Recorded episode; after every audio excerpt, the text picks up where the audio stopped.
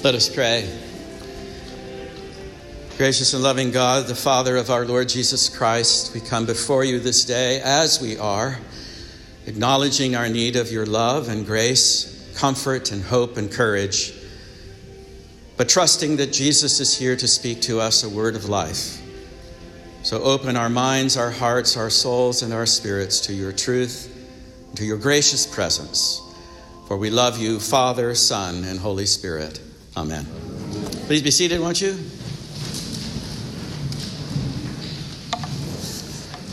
Well, good morning.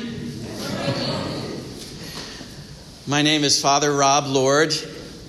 It's my joy to be here with you today as a supply priest for Father Cameron, who graciously invited me to take the service today to give him a little bit of a breather. And so I'm delighted to be with you. Again, my name is Father Lord. And so when you go home today and have your brunch and you think about the day, just remember to say to yourself, I heard the word of the Lord today, right? So you won't forget it. You won't forget it. Well, I have found that in my journey as a Christian, and particularly in my exposure and encounter and study of the person of Jesus and the scriptures, that he came to reveal to us the very heart and nature of what is real. It's the deepest question of the human experience. What can I really trust and count on? What is the nature of reality? But Jesus took it even further, because he wanted us to encounter his understanding and his deep revealing of the answer to this question. What is God like? That's an enormous question. For those of us who believe, it's the foundation of our existence, really, to ask, what is God like? Our meaning and our self-understanding. It's the all-important question. So how shall we answer? What is God like?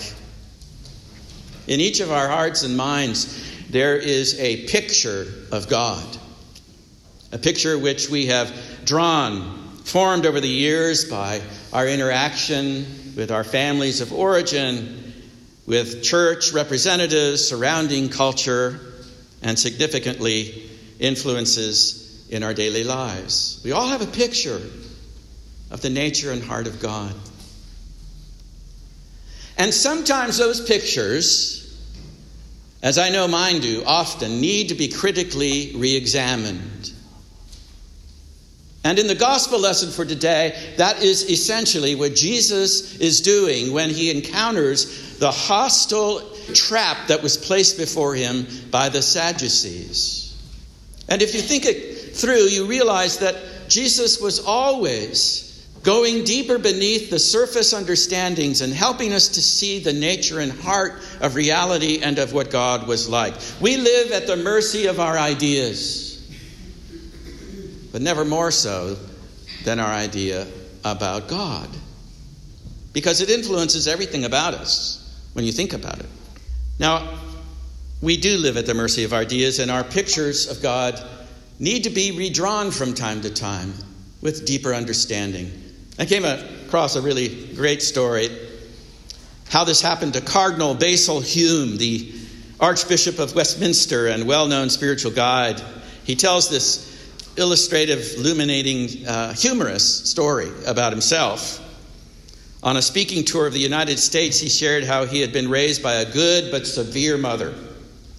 And constantly she would say to him, if I see you, my son, stealing an apple from my pantry, I will punish you.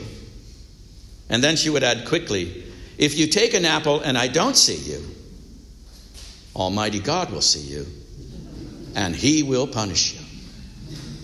Now, it doesn't take much of an imagination to catch a glimpse of what a harsh picture of God that is.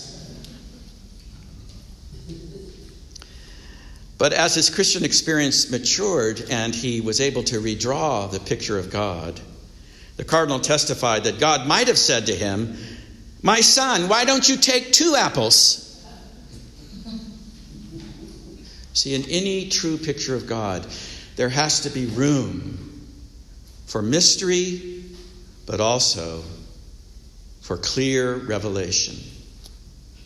Here's something that is a mystery to me. And Nancy and I were listening to this the other day. We heard this, that mathematicians state that the odds of you being born are 400 trillion to 1. The odds of you being here today in the form that is you is 400 trillion to 1. Feel lucky today? It's a gift of life, immeasurable gift of life that God gave to us because he wants us to know him. That's why we're here.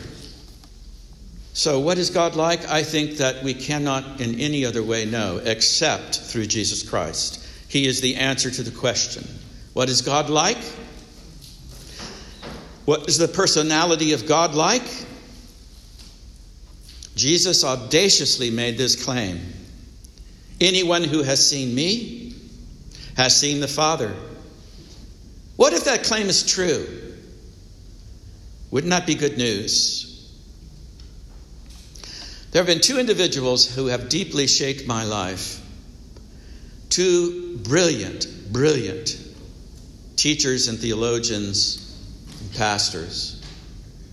Sometimes I'm attracted to people who make my brain hurt. You know what I mean? I mean, they're so smart.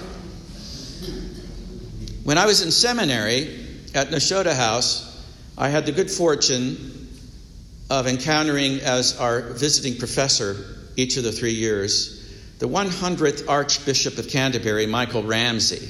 I speak about him fondly and often. And in one of his lectures, he said these words, and I'll never forget them. Now, listen, this is the 100th Archbishop of Canterbury. Okay, so, you know, he's probably pretty smart. He says this: God is Christ-like, and in him there is no un-Christ-likeness at all. You want to know who God is? You have to look at Christ. You have to encounter him and see him through the experience and words of Jesus. It's an astonishing claim, and the implications are incredible. Well, let's take a look at those in the lesson. Jesus enters into Jerusalem, and he's now in his final weeks of life. This is where he is, and he's finding intense hostility and opposition towards him. Immeasurable courage it must have taken to walk into that hostile situation. And the chief priests and scribes and leaders want to seize him, but the only reason why they haven't done so is because he's so popular with the crowds. But some of the Sadducees came to him. And these were a group of people who denied the resurrection, denied the ability and quality of God to bring resurrection life. They're famous for rejecting the resurrection. And they come up with this absurd story, a reductio absurdum, you know, an appeal to the extremes, a logical ploy to try to trap Jesus. And if you were to just read this story and think about who this unique individual is, Jesus, you would realize that he's not only Jesus the carpenter, he's Jesus the logician, and the most brilliant, smartest thinker that has ever walked on the face of the earth. You don't want to mess around with Jesus. So they come up with the story. In the resurrection, whose wife will this woman be? For the 7 brothers had her for their wife. Whose wife will she be in heaven? And Jesus logically demolishes them and kind of gives them a 2-stage response. The first is, he says, it's not going to be like this. It's not this life, it's another life. We're dealing with a totally new situation in the risen life. Since no one dies anymore, there's no need for procreation and hence no need for marriage. The Sadducees think that heaven's just going to be the same thing. And Jesus says it's far different altogether. So in the risen life, we're not talking about relationships and marriage. We're talking about a new unending quality and species of life.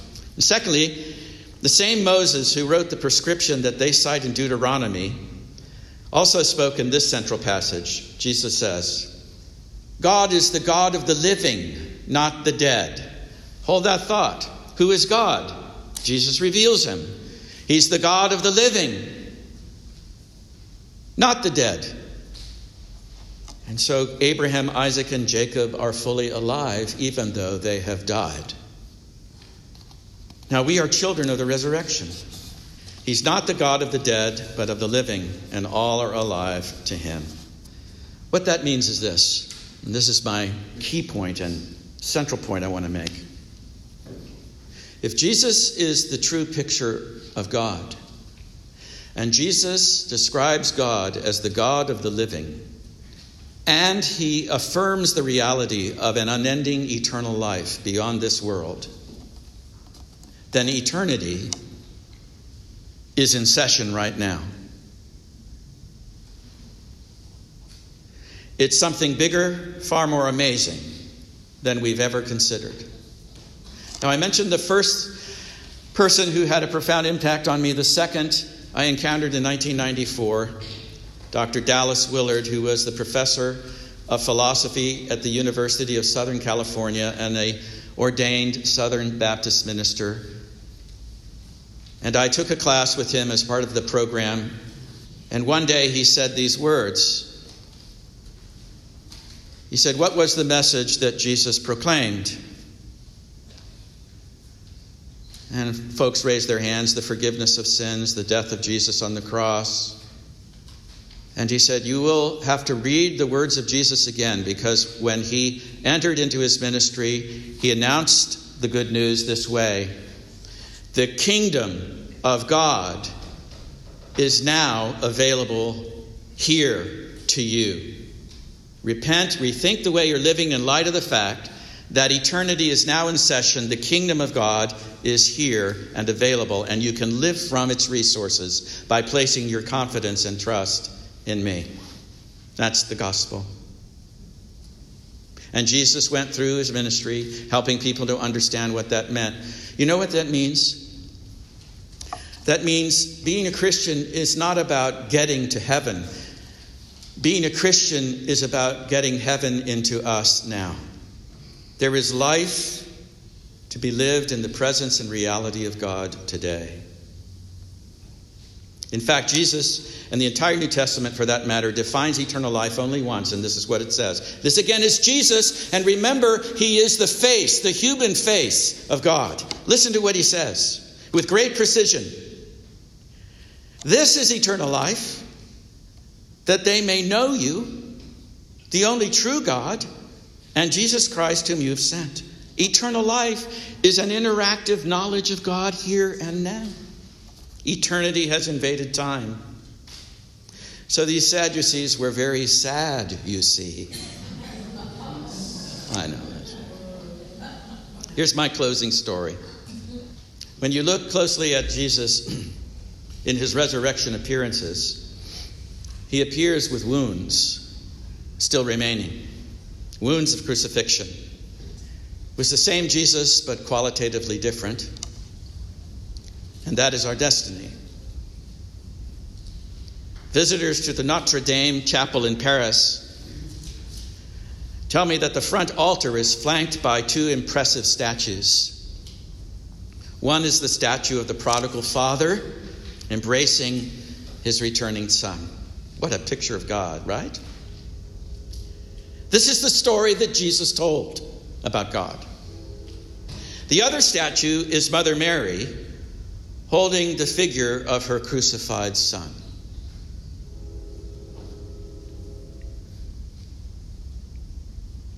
And this is the story that Jesus lived. The story that he lived convinces us that the story that he told is true. We are the beloved sons and daughters of the resurrection. All is forgiven, and we can enter into the reality of his care, his goodness, and his love today. The kingdom of God will never be in trouble. Put your confidence there, my friends. It's true. Who is God? Just take a look at the life of Jesus. Amen.